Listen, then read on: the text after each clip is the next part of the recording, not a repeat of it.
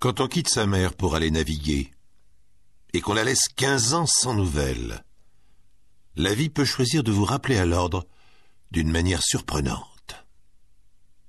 Reverrai jamais mon pauvre Arnold. Inlassablement, depuis des années, c'est ce que se répète Mrs. Brownfield, une veuve anglaise aux cheveux grisonnants.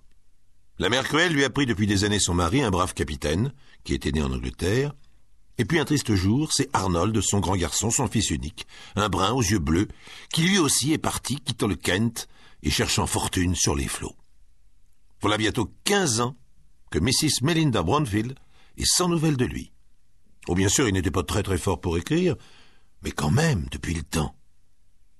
Mrs. Brownfield sent qu'elle vieillit, et tous les jours elle prie le bon Dieu pour qu'il lui fasse la grâce de lui faire revoir Arnold avant de mourir.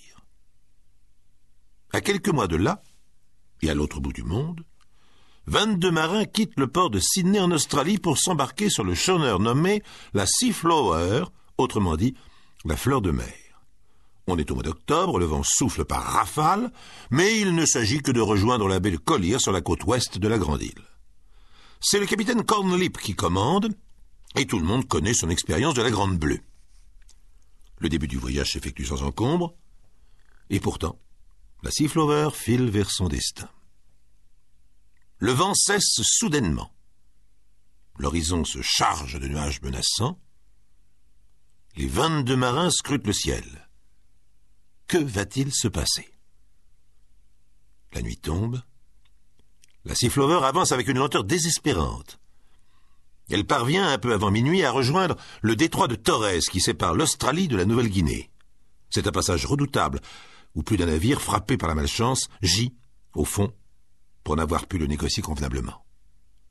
Dans cette passe périlleuse, la tempête frappe d'un seul coup. La voilure est soudain arrachée des mâts et d'énormes vagues, passant par-dessus le bastingage, s'engouffrent dans les écoutilles et inondent la cale. La Seaflower est irrésistiblement poussée vers des récifs de coraux qui affleurent dangereusement la crête des vagues. Et malgré tous les efforts des marins, la Seaflower vient, au bout de trois heures, se fracasser dessus. Sauf qui peut hurle le capitaine Cornlip. Les canaux à la mer eh, Des canaux, il, n'en reste plus beaucoup, alors chacun pour soi essaie de sauver sa peau. Les vingt-deux marins sautent dans la mer déchaînée en songeant que les requins ne doivent pas être très loin. À quelques encablures de là, on distingue une côte. Quand Cornlip, qui a quitté le dernier sa malheureuse Seaflower, parvient à s'agripper au rocher, il se met à faire le compte des survivants, ceux qui ont réussi à se tirer hors des flots déchaînés ont bien de la peine à reprendre leur souffle. Combien de ces pauvres gens sont restés au fond? Quinze, seize, dix-sept, il compte ses marins trempés, tremblants, muets de fatigue. Vingt, vingt et un, vingt-deux. Mais c'est pas possible. Et si tout le monde est là, épuisé, mais bien vivant Pas un seul ne s'est noyé. Cornlip et les marins, devant ce miracle, se joignent en une fervente action de grâce, bien que beaucoup d'entre eux soient plus mécréants que bons chrétiens. Euh, s'ils savaient ce qui les attend, ils doubleraient sans doute la dose. Trois jours passent. Trois jours sans manger, à cuire au soleil. Au bout du troisième jour, quelqu'un s'écrie Navire à l'horizon Et tous se mettent à sauter en l'air, malgré leur épuisement, en agitant leurs vêtements. Après quelques minutes d'angoisse, ils constatent fous de joie que le navire se détourne de sa route. On les a vus, ils sont sauvés. Le navire qui les recueille est le Emerald, qui fait route vers l'ouest, et le sauvetage se passe sans incident. On se rapproche de la Nouvelle-Guinée, et là, malgré l'excellence des cartes en usage, le Emerald, un vigoureux trois-mâts, se trouve pris dans un courant d'une violence inouïe contre lequel il est inutile de résister. Et l'inévitable survient. Le Emerald vient se fracasser sur des rochers pointus qui brisent sa coque. En quelques secondes, les 22 hommes de la Seaflower et tout l'équipage du Emerald se retrouvent en train de nager vers la côte. Quand ils parviennent à se tirer de l'eau et à se compter, nouveau miracle, tout le monde se retrouve sain et sauf. Pas une seule perte en vie humaine. Mais il faut à nouveau scruter l'horizon pour y attendre une voile amie. Et cette voile amie, c'est le Little Deer, un navire australien avec 32 hommes d'équipage à son bord. Et l'on recueille les 22 hommes du Seaflower ainsi que les 24 marins du Emerald. Tout le monde, une fois de plus, se retrouve au sec, mais à vrai dire un peu à l'étroit. Les conversations vont bon train et les marins croisent les doigts en se disant jamais 203. Et ceux qui prononcent ces paroles ne croient pas si bien dire, car au bout de quelques heures de route, un nouveau malheur s'abat sur le navire sauveur. Un incendie se déclare à bord du Little Deer. La violence des flammes, alimentée par une cargaison hautement inflammable des ballots de tissu, provoque l'irréparable. Les canaux à la mer hurle le commandant du Little Deer. Tout le monde comprend que c'est la seule chose à faire, mais ces canaux ne sont pas faits pour contenir tous les hommes en supplément. Ils atteignent la surface de l'eau chargée à mort, et, les malheureux qui n'ont pas pu y trouver de place se jettent directement dans la mer infestée de requins. Le Little Deer, dans un craquement sinistre, s'enfonce dans les flots. Heureusement, un navire australien, le Wolf, apparaît presque immédiatement à l'horizon. Détourné de sa route par une tempête, il se trouve là par hasard, et à son tour récupère tous les marins naufragés des trois navires, tous ceux du Seaflower, tous ceux du Emerald, tous ceux du Little Deer. Personne ne manque à l'appel, ce qui est absolument incroyable.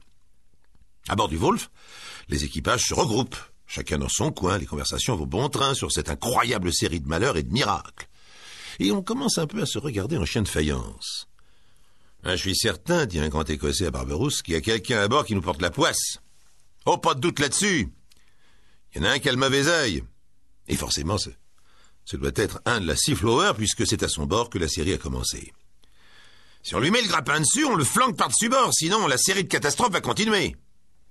Les esprits bouillonnent, et les officiers, conscients du malaise, se tiennent prêts à réagir en cas de grabuge.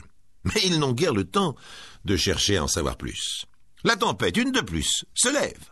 Pendant des heures, le Wolf doit lutter contre les éléments déchaînés. Les équipages recueillis aident de leur mieux à résister aux éléments en furie, mais quand la tempête se calme, l'ampleur des dégâts est telle qu'il n'y a plus qu'une seule solution.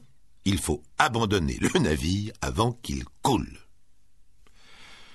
Les marins de la Seaflower, plus que les autres, sont particulièrement abattus.